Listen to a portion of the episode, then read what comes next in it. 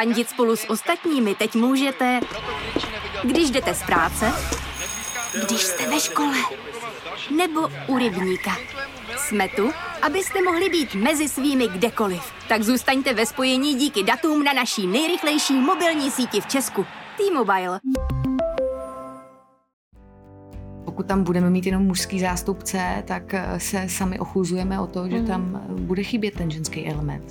Musíte korigovat to, co řekli, upravovat to, co řekli, vysvětlovat to, co řekli. Vesnici na Moravě jsem omylem dala do Čech a ta infrastruktura pořád chybí. Všichni jsou magoři. Chtějí tu bolest podstupovat dál. Vítejte u nového dílu podcastu Po mateřských stopách. Já jsem Terka a spolu se mnou tady je dneska Žaneta, čerstvá máma, která se věnuje tvorbě politických kampaní. Ahoj Žaneto, vítej tady. Ahoj.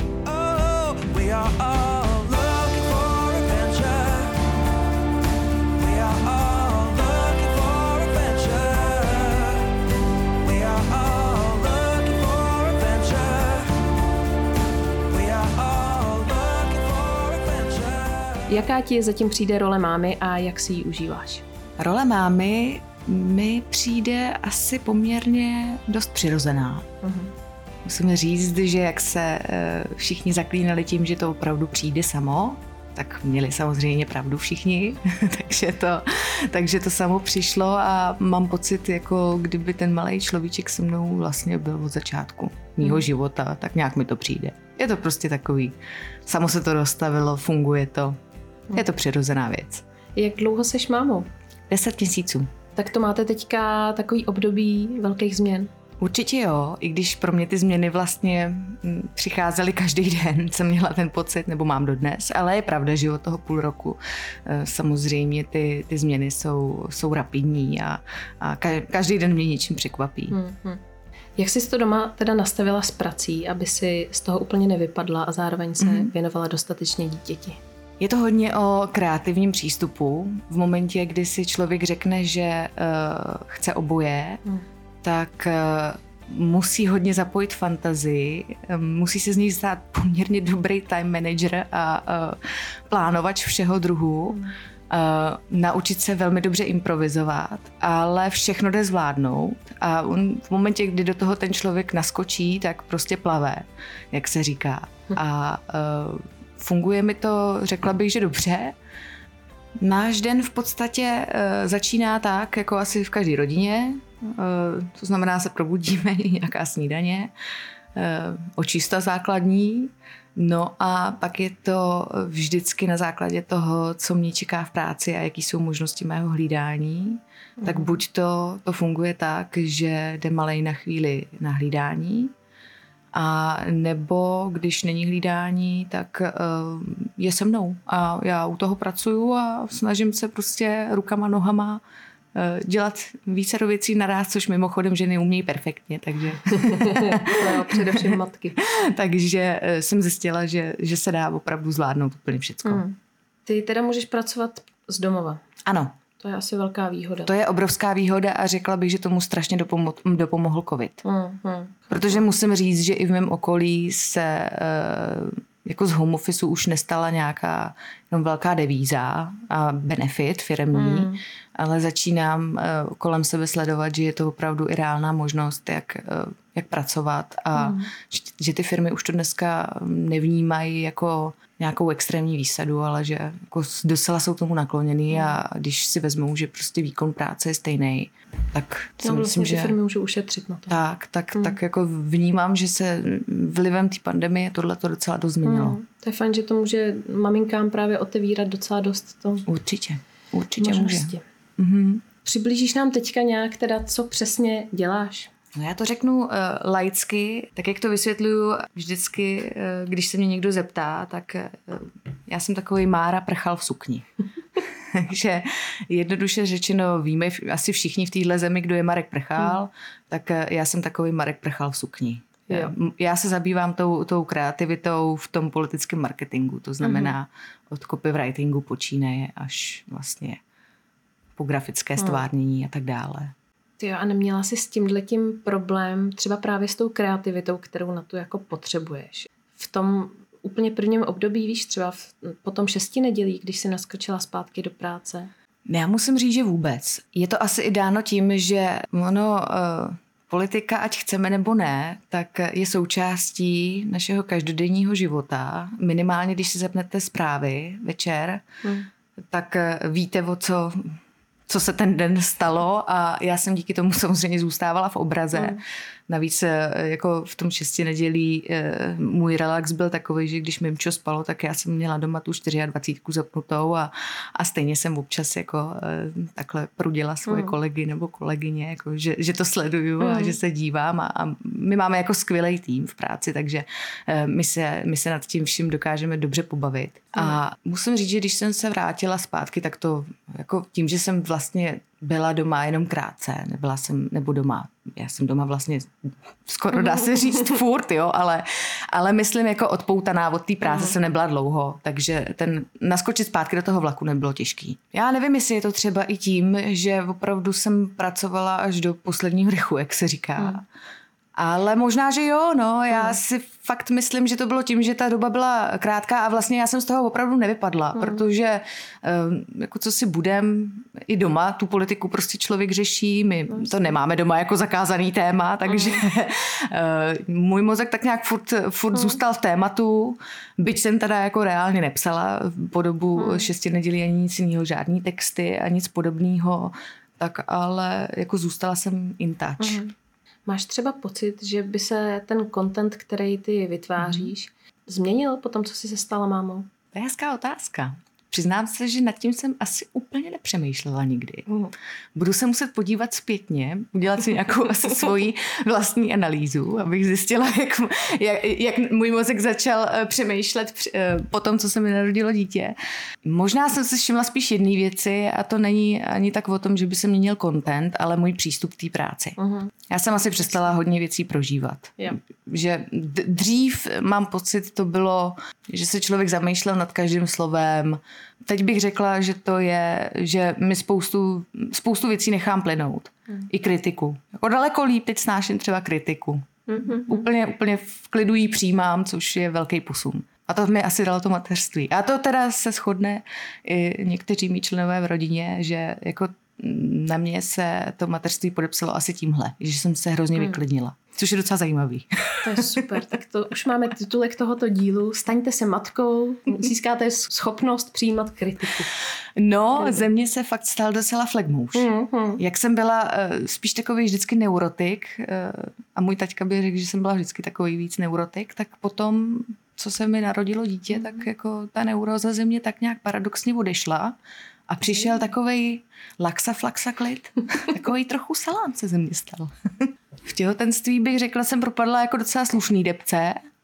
Obecně, celkově. Protože v mém těhotenství nenastala ten chemický proces té obrovské lásky a radosti a štěstí a to, o čem se dneska už naštěstí mluví, že prostě jako 2 čárky na testu jako nutně neznamenají euforii a jako wow, konečně, tak teď teda přišla ta láska, vešla do mě, tak jako můj mozek to měl hodně dlouhou fázi popírání. Na rovinu tady si myslím, že mi pomohla práce, že jinak bych se doma asi užrala, definitivně. Jo, a to bych asi přemýšlela jako úplně nad katastrofickýma scénářema. A myslím si, že se s tím potýká samozřejmě hodně maminek v momentě, kdy je to zvlášť první dítě, tak ten člověk má ty obavy, co přijde nebo nepřijde a jestli to zvládne, nezvládne, co se stane. No tak jako řekla bych, že po tom narození mýho syna, tak to byla taková odměna. ten klid, co do mě vstoupil.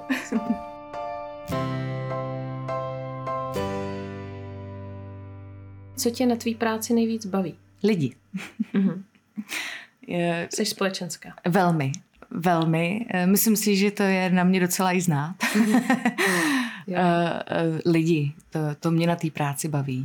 Jo. A ta práce je hrozně dynamická. Nutno teda podotknout, že jako není úplně lehký vždycky strávit všechny lidi a jejich nálady a názory, ale jako já se proto umím nadchnout pro tu práci. Mě ta práce baví. Asi právě proto, že člověk je pořád v kontaktu s někým a každý den je jiný, řeší se jiné věci, je to takový pestrý. No to jsem chtěla říct, že v té politice to zrovna občas může být docela ostrý. Tam není jenom, že si všichni se na sebe usmívají a jsou milí. No tam to je poměrně dost ostrý. No. Ono to je takový, jak to správně popsat. Já už jsem to řekla, je to dynamický, je to proměnný, pracuje se s velkou škálou lidí, každý je nějaký. A to je vlastně ten váš produkt, který prodáváte. Nejsou to tenisky, který vyrobíte, nějak vypadají a nějakou dobu jsou na trhu, ale každý den se potýkáte s tím, že se něco událo, něco se stalo, vy přijímáte ty informace, musíte je umět zpracovat a prodat ven. A pracujete s tím, že ne každý den se ty lidi, který prodáváte v tom politickém marketingu, dobře vyspějí. Stane se, že vystoupí v médiích a není to zrovna ono, jak se říká. A musíte korigovat to, co řekli, upravovat to, co řekli, vysvětlovat to, co řekli. Zachraňovat občas to, co řekli. Takže je to taková akce-reakce. V tom politickém prostředí to je opravdu akce-reakce a je to hodně živý. No, a kdo má rád třeba klid, tak by asi do tohohle fakt chodit neměl, což naštěstí není můj případ, protože akce mě vždycky bavila. Jasně. Je to práce pro lidi, kteří mají rádi časovou flexibilitu, to znamená, že nepotřebují úplně ráno v 8 někde sedět na židli a fakt v 5 přesně odejít. Tady se prostě úplně běžně stává, že si vyměňujeme informace s kolegy v týmu a řešíme nějaké věci i o víkendu. Ale myslím si, že to vždycky dělají lidi tu práci, kteří mají proto trochu passion a zápal. A tak nějak přirozeně si to najdou, tohle povolání, nebo tohleto odvětví toho marketingu. Jak to máte doma s partnerem? Pohybuje se taky nějakým způsobem v politice nebo úplně v jiném odvětví? Ne, úplně jiný odvětví. Aha. On je vlastně v průmyslu. Já zase nechci úplně mu fušovat do řemesla a popisovat to, protože tomu zase já úplně nerozumím. Takže můj muž dělá úplně něco jiného. Ale bavíte se o politice doma? Jo, tak to se bavíme. A on mě často popichuje a dělá si ze mě srandu. A to je v pořádku naprosto. Vždycky říká, pane bože, co jste to zase vymysleli? A já, Ježíši Kriste, nekomentuj to. Jo, je z toho docela dost často doma zábava. Jo. Z mýho povolání. Z jeho ne, jeho je nutný, co si budeme povídat. Že? Jo, ale moje je zábavný. Takže tak. Můj muž se pohybuje v jiném úplně odvětví než já. A byl na mateřský. Jo. Ano. Tak to nám ještě řekni. Jak jste k tomu došli? No, došli jsme k tomu úplně jednoduše, protože já jsem ičář. Byť si platím nemocenský a jako všechny úkony, které jako jsou nezbytně nutné.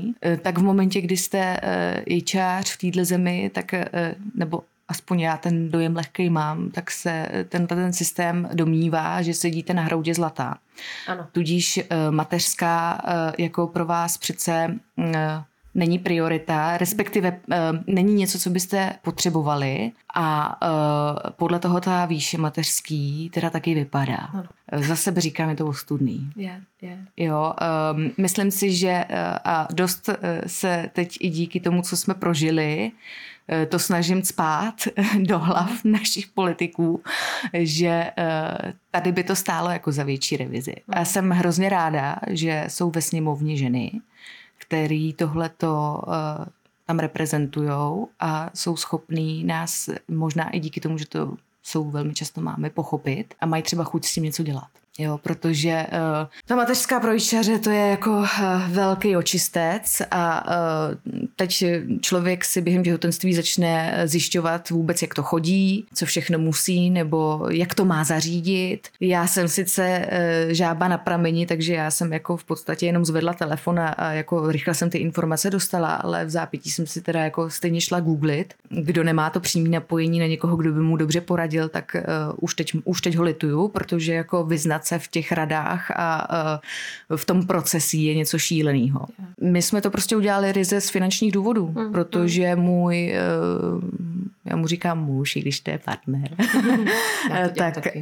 tak můj muž je zaměstnanec, tudíž měl samozřejmě nárok na těch 70%. Ale teda musím říct, že na úřadech to teda bylo velký halo. Jo, je to přitom jako jenom ve svém okolí mám už několik příkladů, že to zase není nic neobvyklého, že se to řeší. Jo, a ženských ičařek je dneska čím dál víc. Tudíž velmi často to ty páry pak nějak řešejí a je spoustu scénářů. No a my jsme vybrali ten, že jako já si odbydu standardně 6 před porodem, 6 týdnů po porodu a pak se vyměníme. A on dojede ten půl rok. Takže my jsme byli jeden čas společně všichni 3 doma. A já, když jsem potřebovala, tak jsem samozřejmě mohla jít do práce. Když si naťukla ty ženský v politice, tak předpokládám, že stejně jako já si myslím, že jich je tam pořád málo. Jo, to se shodnem. Měla by tam být zastoupený víc. To se určitě shodnem. Myslím si, že se to zlepšuje, že nějaký trend tam je. Zase musíme se podívat na typ voleb. Podíváme-li se třeba na komunálky, tak tam jako je těch žen vždycky víc. Podíváme-li se na volby do sněmovny, tak by to samozřejmě mohlo být lepší. Teď je otázka, jak toho docílit. Nejsem úplnej, to tady asi můžu říct, zastánce kvót, protože jako šroubovat někoho někam, že to úplně nechce, ale prostě by tam měl být, mi přijde jako blbý. Myslím si, že zvlášť v té politice by to mělo být na rozhodnutí té ženský, která si řekne, já to chci zkusit a má to v sobě tak nějak přirozeně, už jenom proto, že prostě politika není jako zrovna jako přívětivý prostředí a jako není to fakt jako disciplína pro každýho. A tady si myslím, že budou muset nastat i nějaký jako změny v procesí, protože tady se hodně se řeší, že nebo obecně populace se domnívá, že jako ta sněmovna je vlastně úplně k ničemu, že si tam jako jednou za čas přijdou odsedět nějaký jednání a tím to končí. Tak jako z pozice toho, kdo to zpovzdálí nebo z těsného povzdálí jako sleduje, tak chci říct, že teda jako vůbec. Že to je časově příšerně náročný a pro maminky, který by chtěli třeba jít do politiky, do toho veřejného života a něco tam pozitivního měnit nebo prosazovat nebo nějak se prostě na tom participovat, tak je to samozřejmě jako docela složitý v současnosti. Já jsem si to tak i představovala, no, že jsem si vlastně říkala, že to je z části od té ženský vlastně hrozně velká oběť nějakého svýho teda soukromého života. Určitě, myslím si, že se najdou lidi, kteří řeknou, tak ať tam neleze, když má ty děti, že jo? Ano, samozřejmě. Samozřejmě. Na druhou stranu, ale jako v té sněmovně se řeší strašně moc témat, které jsou ryze dominantní ženský. Nebo jako dotýkají se hodně žen. A pokud tam budeme mít jenom mužský zástupce, tak se sami ochuzujeme o to, že tam bude chybět ten ženský element. Takže za mě smekám před každou, která se rozhodne, že vůbec jako bude chtít se v budoucnu ucházet o post na kandidátní listině. Jako klobouk dolů a myslím si, že jako potřebujeme pestrou paletu v té sněmovně. Nesmí to být jenom o mužích, musí to být opravdu i to zastoupení těch maminek a nejenom těch maminek, prostě žen obecně. A musí to být trošku pestrý.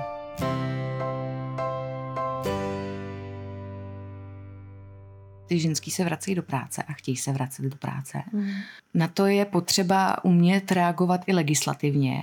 A řekla bych, že byť se tady nějaký drobný změny už jako do procesí dávají a já doufám, že se ještě další dají a nějakým způsobem se to pohne, tak je tady furt strašně moc bariér a překážek pro ty maminky, aby se vrátily do své práce, pokud chtějí, dobrovolně, protože je to na každé ženě, jak si zvolí. Tak pro ty maminky, které se chtějí vrátit do práce, tak je to v tuhletu chvíli docela dost jako velká challenge. Tady jsou už prokazatelně data, že v naší populaci roste procento vysokoškolaček. Pro ně to vysokou školou nekončí. Oni ty nabitý znalosti chtějí zužitkovávat dál ve svém povolání. A to znamená, že teď řeknu to, co tady jako všichni odsoudí, že chtějí budovat kariéru. Jo, to není nic prostýho, to není sprostý slovo. Kariéra není jenom o tom, že jdete po penězích a chcete dosáhnout nejvyššího levelu ve firmě a být ředitelkou zeměkoule, ale je to opravdu o tom, že v oboru, v kterém děláte, tak chcete ty věci dělat dobře, chcete se v nich posouvat dál, chcete se tomu prostě věnovat. Tam logicky nemůžete jen tak vypadnout z toho procesu na několik let. Je tam logicky proto ta poptávka, aby se ta maminka, když si tohleto zvolí sama, tak aby se vrátila do práce a tam najednou zjišťuje, že ji čeká jako poměrně dost výzev před sebou, který má a který si myslím, že sama bez toho, aniž by to řešil i ten stát, nezvládne. Ať už teda vezmeme fenomén HRů, kdy dneska a zvlášť myslím si ve velkých městech vlivem startupů a všeho, tak ty iča jsou dneska úplně běžný i u žen. Není to jen otázka povolání, jako je třeba kadeřnice nebo něco takového. Jsou to i dneska už povolání, jako je to třeba to moje a jiný, který se vykonávají na ičo. Tam už jsem nastínila, že je problém s mateřskou obecně. To nemyslím jenom tím, že ta mateřská je, jaká je, ale už jenom to procesí, co si všecko člověk musí dopředu zjistit o tom, na co musí být připravený, že si musí naspořit dopředu, že musí doslova oblítat úřad, protože se dneska hodně začalo digitalizovat. Díky bohu za to, jako už nemusíme ve spoustě věcí jako jít na ten úřad, ale tady zrovna jo. Jo, a tak u těch ičařů je to třeba tenhlete věc, no ale oni ty škraloupy jsou na straně zaměstnanců. Taky to tam není úplně dořešený. Dobrý, tak se podpořily třeba zkrácené úvazky, což je určitě věc, která někomu pomůže výrazně, ale zase se dostáváme k té asi vůbec nejdůležitější věci a to je jako, jak to bude s hlídáním, jo? Nebo jak to skloubit, jak to udělat.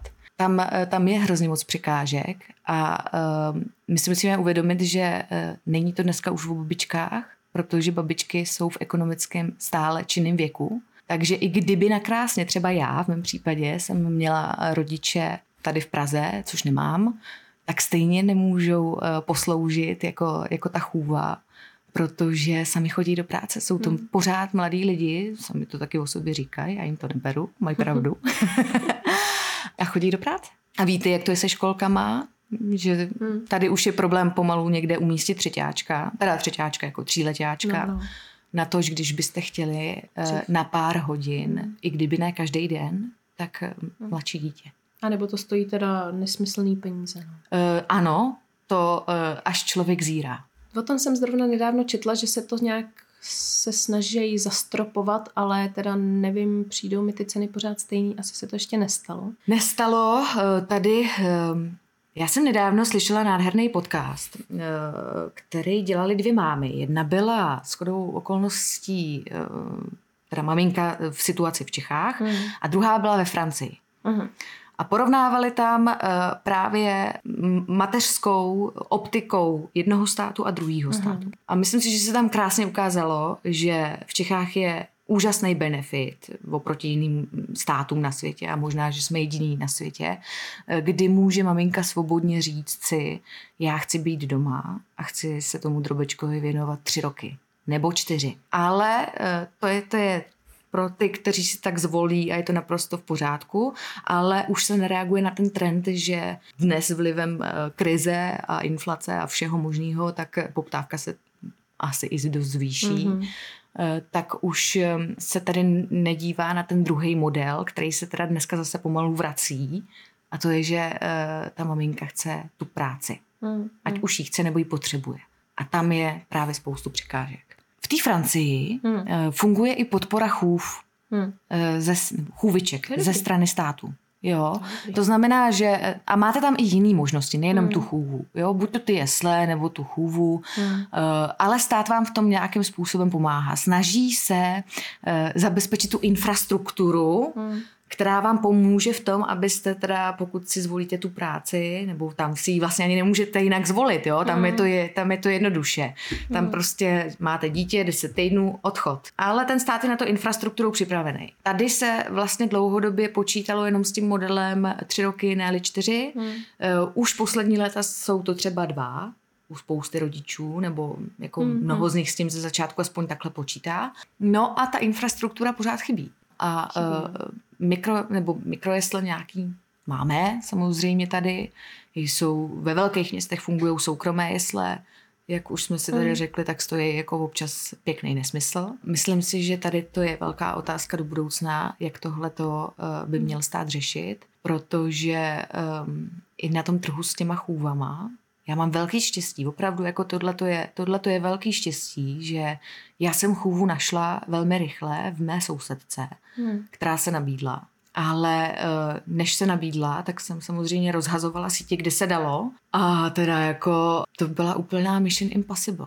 Agentury si účtujou za tu chůvu, za zprostředkování, za pomalu musíte platit dopravný, pomalu snad i pojištění, jo, ne, teď přeháním, ale jako ty věci, které jsou v tom budžetu, jsou hrozně veliký. No a pokud hledáte na vlastní pěst, tak to, abyste začali možná ještě předtím, než otěhotníte, protože to není vůbec jednoduchý. Jako taková ta krásná vidina, najdu si tu babičku nějakou, která v mém okolí žije, vnoučata už má třeba velký, už k ní tak nechoděj, ona se chce taky trochu zabavit tak a přivydělat si.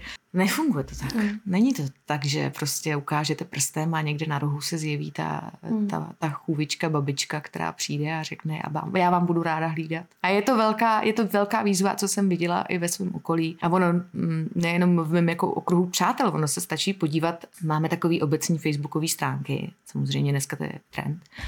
Tam je velmi často inzerát scháním hlídání, ale velmi často není žádná reakce. A pak se ten inzerát objevuje za měsíc znovu. A možná se objeví pak za další měsíc znovu. Nebo s odstupem další doby. Takže to hlídání, ta infrastruktura není prostě v současnosti tady vůbec pořešená. A to je velká překážka v momentě, kdy se z nějakých jakýchkoliv rodinných příčin chcete vrátit do práce. Proto obdiv všem samoživitelkám nebo samoživitelům, kteří zůstanou na takhle malí děti sami a ještě nemají bohužel tu možnost, aby jim pomohl hlídat někdo jako z rodiny. Ono se to téma samozřejmě řeší. Ne, že ne. Tady, to bychom tady zabředli na týden, jo? Kdybychom měli řešit, co všecko už se řeší. Ale určitě ten tlak a data, která jsou směřována na ty politické špičky, tak o tomhle hovoří zcela jasně. Diskuze probíhají. Já můžu říct, že ministr práce to řeší. Zatím to není ošetřeno, nevidíme výsledek, ale jako aspoň se o tom teda nějakým způsobem diskutuje.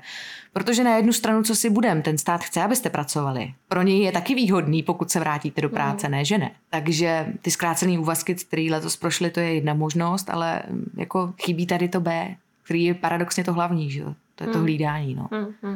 Jo, jsou firmy, které se to snaží nějakým způsobem řešit právě i těma benefitama, že jsou jako dětské skupiny pro maminky, které pracují u nich. Případně vám opravdu dovolí pracovat jenom z domu. Jo, v podstatě tak do jisté míry je to i můj případ.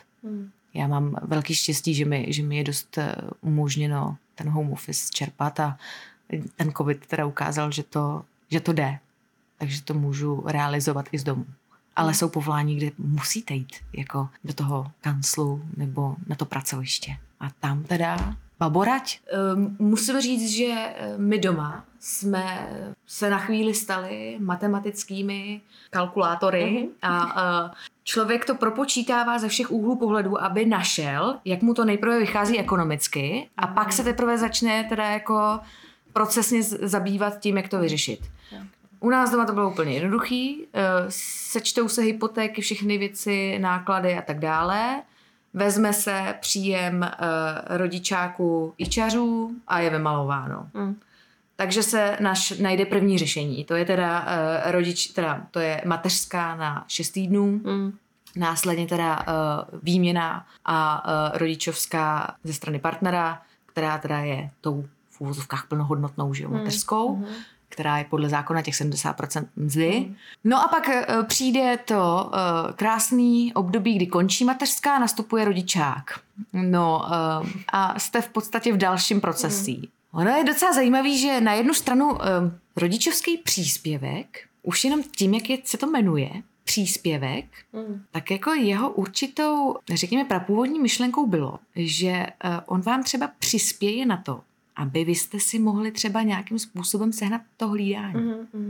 Jo, on, tím, že zákonně vy můžete už potom pracovat, třeba i čaři pak už můžou normálně podnikat, tak když si tohle tu logiku propojíte, tak vlastně ten příspěvek vám do jistý míry, ale nahlas se to neřekne, má pomoct v tom, abyste třeba si zaplatili tu chůvu, nebo ty jesle, nebo něco takového a mohli se třeba začít znova věnovat tomu povolání. No ale teď jsme zase jako u toho. U ičařů je to stropovaný, že jo? Takže jako maximální výše zase teď aktuálně už to je jenom 13. Teda nejenom, ono bylo jenom 10, teď je to 13. A to je furt jako docela dost málo. Tu flexibilitu ičeři, nebo maminky ičeřky tady úplně ztrácejí s tím rodičákem. Dá se to samozřejmě zase dělat procesně tak, že se to vezme na tatínka. Mimochodem, to byla jedna z variant, která byla u nás ve hře, ale v zápětí zjistíte, že zase teda mimo to, že je to hrozná hora papírování a zase skákání po úřadech, tak vy tam pak začnete počítat ještě i s tím, a to chci tady jako říct, že člověk by měl být občas opravdu patrný na to, co mu kde kdo poradí. Na úřadu obzvlášť, jo, jsem zjistila. Protože u ičařů vám řeknou, nebo mě řekla nejmenovaná paní úřednice, ani vlastně já fakt ani její jméno nevím, po telefonu, že výhodou je, že když se vrátím potom ke svému povolání, tak člověk nemusí platit zálohy, což je pravda. Ovšem pouze do limitu 90 asi 2000 za 12 kalendářních měsíců. Což já věřím, že teda někdo řekne, no ale i těch 90 to je přece jako ranec. No ale jako není za těch 12 kalendářních měsíců, že jo? Takže jako vyfakturujete si měsíčně víc, už jenom proto, že ičeři z toho odvádějí právě tyhle ty všechny jako srandy, pojištění a tak dále. Takže suma sumárum, ta hranice je prostě směšná, těch 90. Takže já jsem původně na tuhletu rétoriku jako naskočila, říkám, tak to je vlastně ale není zas tak úplně blbý, tak si zažádám já, budu mít teda sice zastropovaný, ale ještě když si k tomu vezmu, že budu mít nějakou tu úlevu na pojistném, tak mi to tak akorát hezky vyjde, takže jako na ten servis toho hlídání nějakým způsobem budeme mít. No takže dopadlo to přesně tak, že žádný úlevy, normálně to tam prostě člověk paří dál a do toho teda ještě ze svýho, krom toho, že teda vyčerpá na ty hlídací služby ten rodičák, tak ještě to dotuje ze svýho, ale furt se nám to jako vyplatí, než kdyby jsme přišli o celý jeden příjem. Ale vím taky moc dobře, že jsou případy, kdy si to v jiných situacích rodiče propočítali a zjistili, že se to nevyplatí. Ano. Takže se prostě ta maminka, jako, i kdyby třeba chtěla, nakonec rozhodla zcela racionálně, že ne. Řekni mi ještě ohledně těch žen v politice. Máš pocit, že tam s něčím bojujou oproti mužům, že se tam jako potýkají s nějakým jiným zacházením? Na rovinu. Já to rozdělím na dvě kategorie. Tou první je ten support v pozadí, což jsou všechny ty asistentky. Nebo teda, já to vztáhnu jenom na náš tým. Nesetkala jsem se s tím nikdy jako osobně. Mně se to nestalo, mým kolegyním se to taky nestalo, že by tam bylo nějaké jako hrubý zacházení, že by jako jednoduše řečeno muži dávali nad náma nějakou převahu a jako dávali dost jasně najevo, hele, vy jste tady jenom jako ty dělníci s těma kompama, s těma počítačema, tak to určitě jsem nikdy nezažila. A myslím si, že nechci teda mluvit za poslankyně, senátorky a všechny ty ženy, které v té politice reálně jsou těma političkama, ale myslím si, že do jisté míry se s tím umějí fakt jako poprat s tím prostředím, že si to k ním ty muži nedovolejí. Ale zase jo, jako podívejte se, jak vystupuje jeden nejmenovaný poslanec a co řekne na adresu nejmenované poslankyně. Jo. Narážky na to, že nemá děti a jiný si nemusím jmenovat. Myslím, že to bydlet dnes, komu dojde. Takže určitě jako to prostředí tam ostrý je. Mnohdy jako člověk zírá, co si jako, jak se častujou od pultíku a co si jako jsou schopní na tu adresu jednotlivců, jako co si jsou schopní říct. Ale myslím si, že tom ty političky prostě umějí chodit, naučí se to. Co je pro ně teď, myslím si, nepřívětivý, tak je opravdu ten čas. Protože zvlášť, když jsou to političky, který mají doma děti a chtějí prostě jim ten čas věnovat, tak je to mnohdy jako velmi limitující. A jsem ráda, že se o tom vede na grémiu sněmovny velká diskuze, aby se nějakým způsobem ty schůze, řekněme, do budoucna lépe ošéfovaly a byly trošku víc jako baby friendly. Když to řeknu takhle. Aby prostě tam i nějakým způsobem zase vznikl prostor i pro tu rodinu. Máš pro nás třeba nějakou bizarní historku, co bys mohla publikovat z práce? My občas říkáme, že tam je bizární každý den, jo. Což ve své podstatě ani není jako lež, to je ve své podstatě tak trochu pravda. No, tak samozřejmě jako ledas, co vidějí ty lidi sami. Už jenom proto, že kompletní jednání sněmovny je samozřejmě online, všechno se dá sledovat. Jako, že bych přišla s nějakým úplně jako wow bizárem, o kterém nikdo jako neslyšel, tak to asi úplně nemám.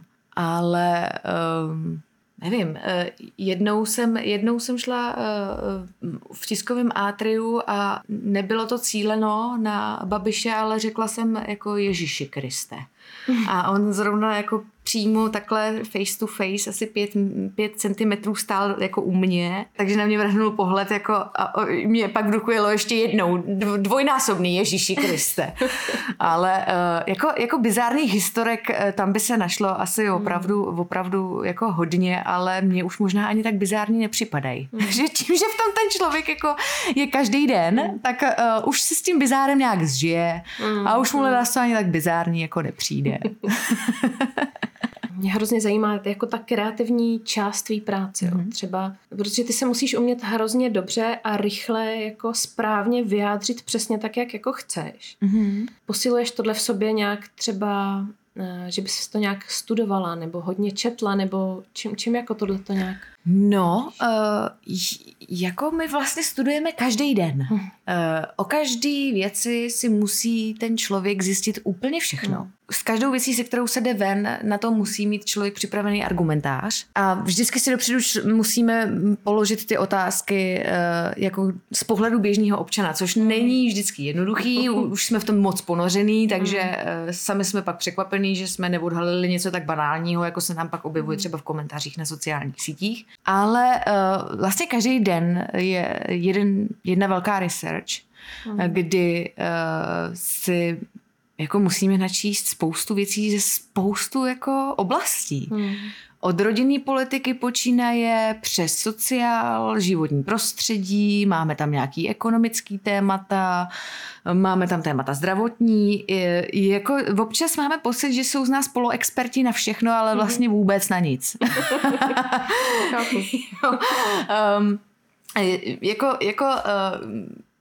Tam je to ta mravenčí práce, že aby člověk ze sebe něco vypotil, tak si o tom musí opravdu zjistit maximum. A ne vždycky se to povede to maximum, takže pak se odhalujou ty škraloupy, který tam prostě nevidí ten člověk jako já. Stal se ti někdy nějaký jako velký škraloup, nějaký velký misklik? Ježiši. Jo, to se nám, jako stalo se, určitě.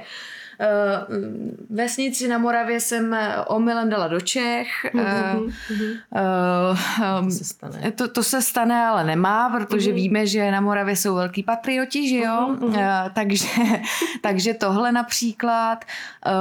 Zveřejnili jsme i koncepty, které byly s chybou.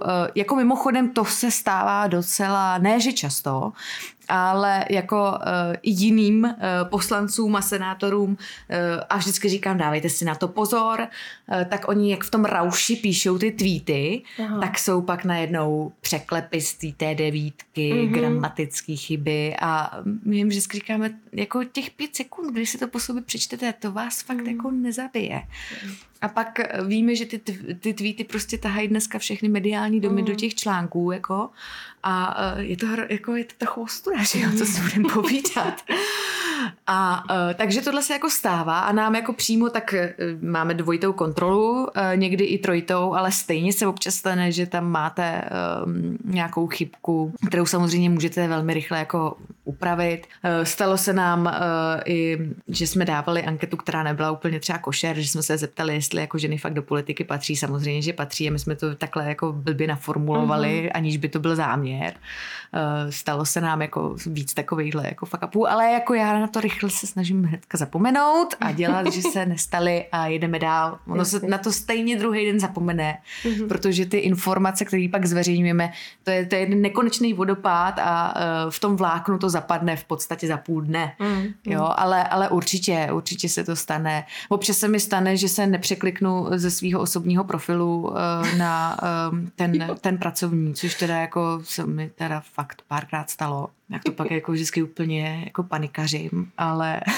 Tak to hnedka změníš. Jo, ale ty sekundy, jako sekundy mezi tím jsou teda jako úplně děsivý a hrůzostrašný a teď mačkám rychle to smazat, odstranit a podobně, takže jako jo.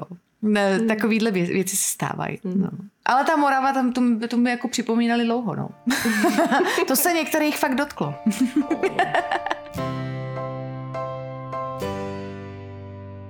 Řekni mi ještě, jestli máš nějaký plány pracovní do budoucna, nebo jestli jsi takhle spokojená, protože já s tebe cítím, že tě ta práce hrozně baví.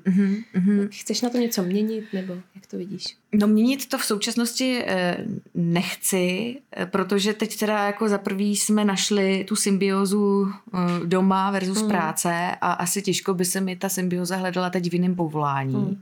Nebo prostě na jiném místě, u někoho jiného, někde jinde. A takže to je jeden důvod. Maximálně by možná mohlo dojít k přesunu uvnitř té práce, kde pracuju, tak k nějakému jinému posunu tam, ale to není na pořadu dne. A jako člověk má samozřejmě po některých blbejch jako dnech, kdy jako se na vás valí jeden průser za druhým a furt něco žehlíte a furt se něco snažíte jako napravovat nebo jako jo, je špatná nálada všude okolo, máte chuť se na to vybodnout, říkáte si končím, to je jako mimochodem, to říkáme asi každý den, jako je, vždycky přijde nějaký super moment, kdy to jeden z nás jako proválí v tom týmu, já už končím, ale jako nikdo to neudělá, že jo. Tak jako občas nad tím člověk přemýšlí, to ne, že ne. A pak si přesně řeknu tu věc, jako budeš šťastná, když budeš prodávat ty zubní pasty? Umíš to vůbec?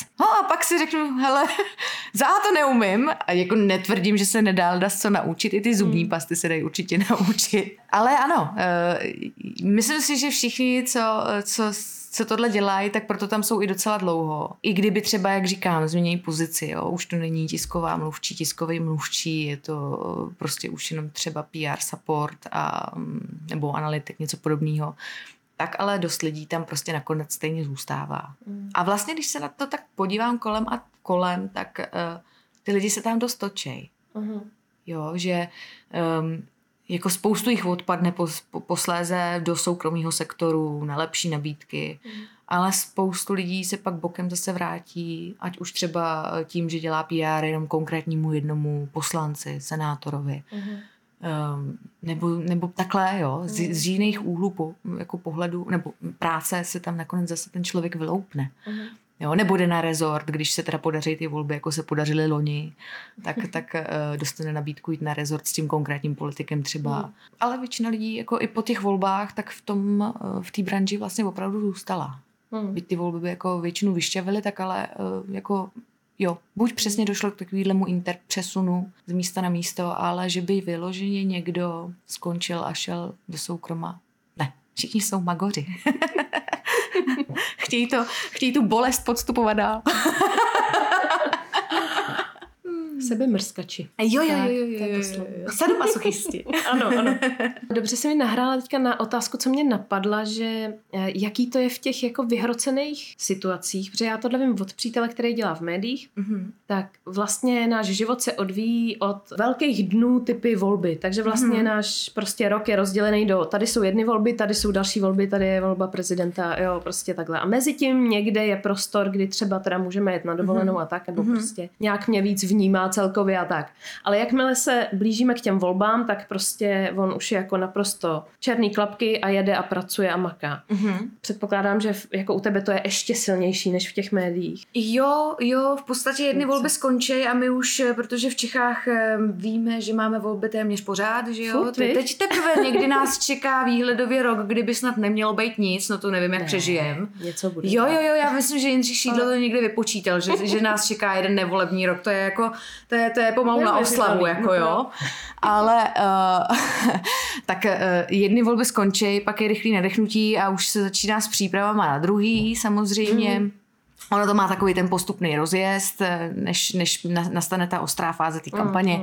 V té ostré fázi kampaně, tak to jako to člověk žije jako nadopovaný adrenalinem od rána až do večera. Pak to nějak dopadne, zase si na chvilku sednem, řekneme si ale on mezi ty volby tak se právě mísí ty každodennosti. To je ten chod sněmovny, senátu, teď teda i vlády, že jo, a tak dále. Všecko prostě to tam kumuluje, takže ta práce nikdy nekončí, ale ty volby jsou trošku specifický. Ty kampaně volební se víc plánujou, začíná to dřív, vytváří se týmy, který na tom spolupracujou a je to takový jako, je to dlouhodobější projekt. A vedle toho máte ty každodennosti, který s tou prací souvisejí. Ale je to přesně tak, no. Najít tu mezeru pro tu dovolenou je teda jako nelehký úkol, protože v podstatě léto většinou to už začíná ta horká fáze, takže to už začíná být takový blbý, už jsou všichni nervózní, už to jako začíná startovat. No a po těch volbách, no tak jako pokud chcete, tak teda to Mexiko nebo nějaký teda destinace, jako kde to teplo je, protože v Chorvatsku už se nezařejete, že jo? Ne, no.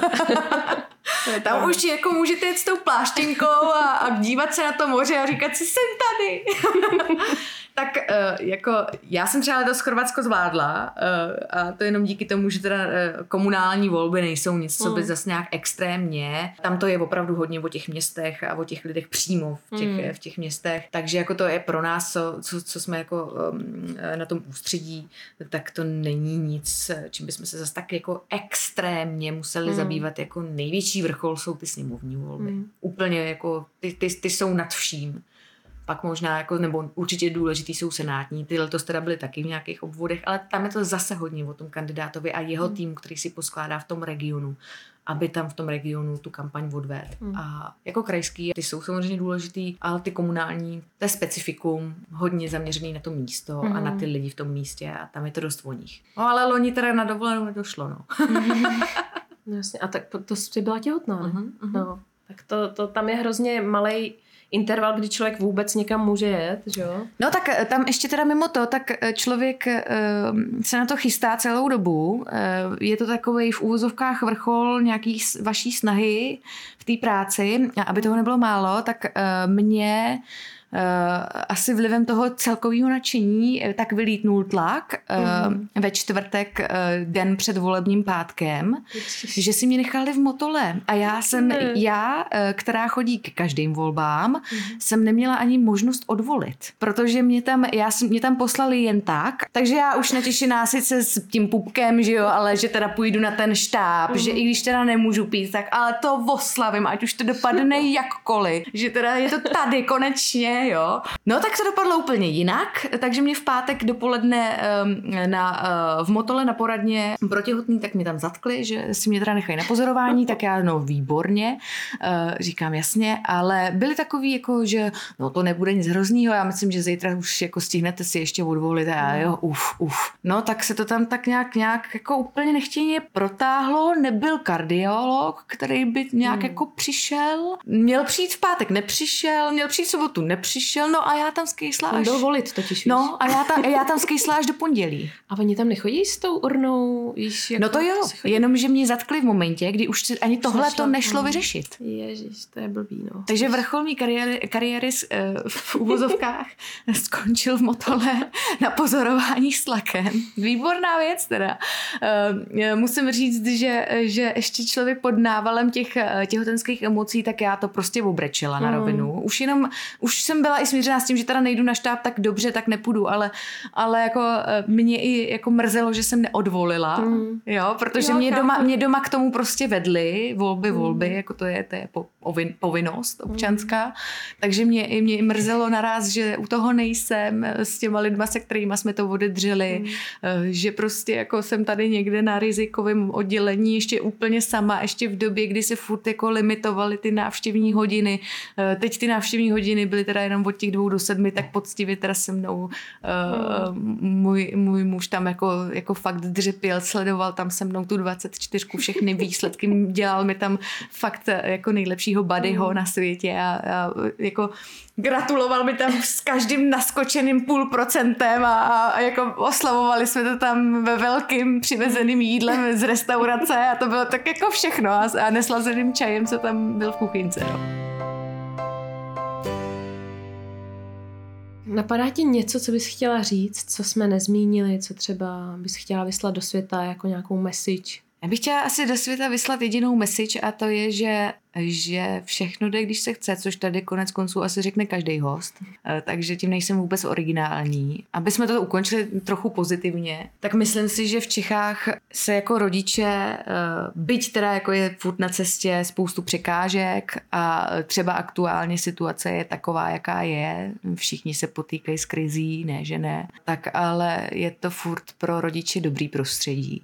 Je úžasný, že si tady rodič může dobrovolně prostě zvolit dílku, jakou bude se svým prckem doma. To je jako opravdu světový unikát, bych řekla. Ještě když se trošku, a já doufám, že se to opravdu pohne i díky tomu, že my magorky, co jsme teda v tom pozadí a děláme si tam ty krásné články a příspěvky na těch sociálních sítích, tak jako poňoukáme ty myšlenky, co vidíme my, tou naší optikou, třeba já z hlediska toho rodičovství, moje třeba bezdětné kolegyně z jiných soudků, tak, že se ty věci nějakým způsobem dávají jako pomalu, ale jistě do pohybu a ono je to nevyhnutelný. Ty čísla a demografie mluví naprosto jednoznačně, takže fakt věřím, že i pro ty maminky, který si z jakýchkoliv příčin svobodně, stejně tak jako ty, který si svobodně řeknou, že zůstanou doma a je to úplně v pořádku, řeknou, že se chtějí vrátit do práce, nebo musí, to už je jedno,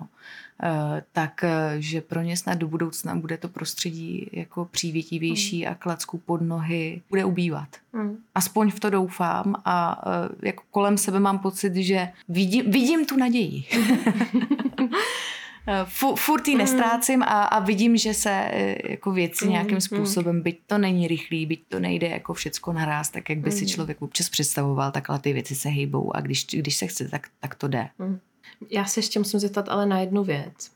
Mě zajímá, jestli, když si potřebuješ dát pauzu a opravdu vypnout, jestli vypneš ty sítě, nekoukáš na Twitter, jestli se prostě jako od toho úplně odpojíš.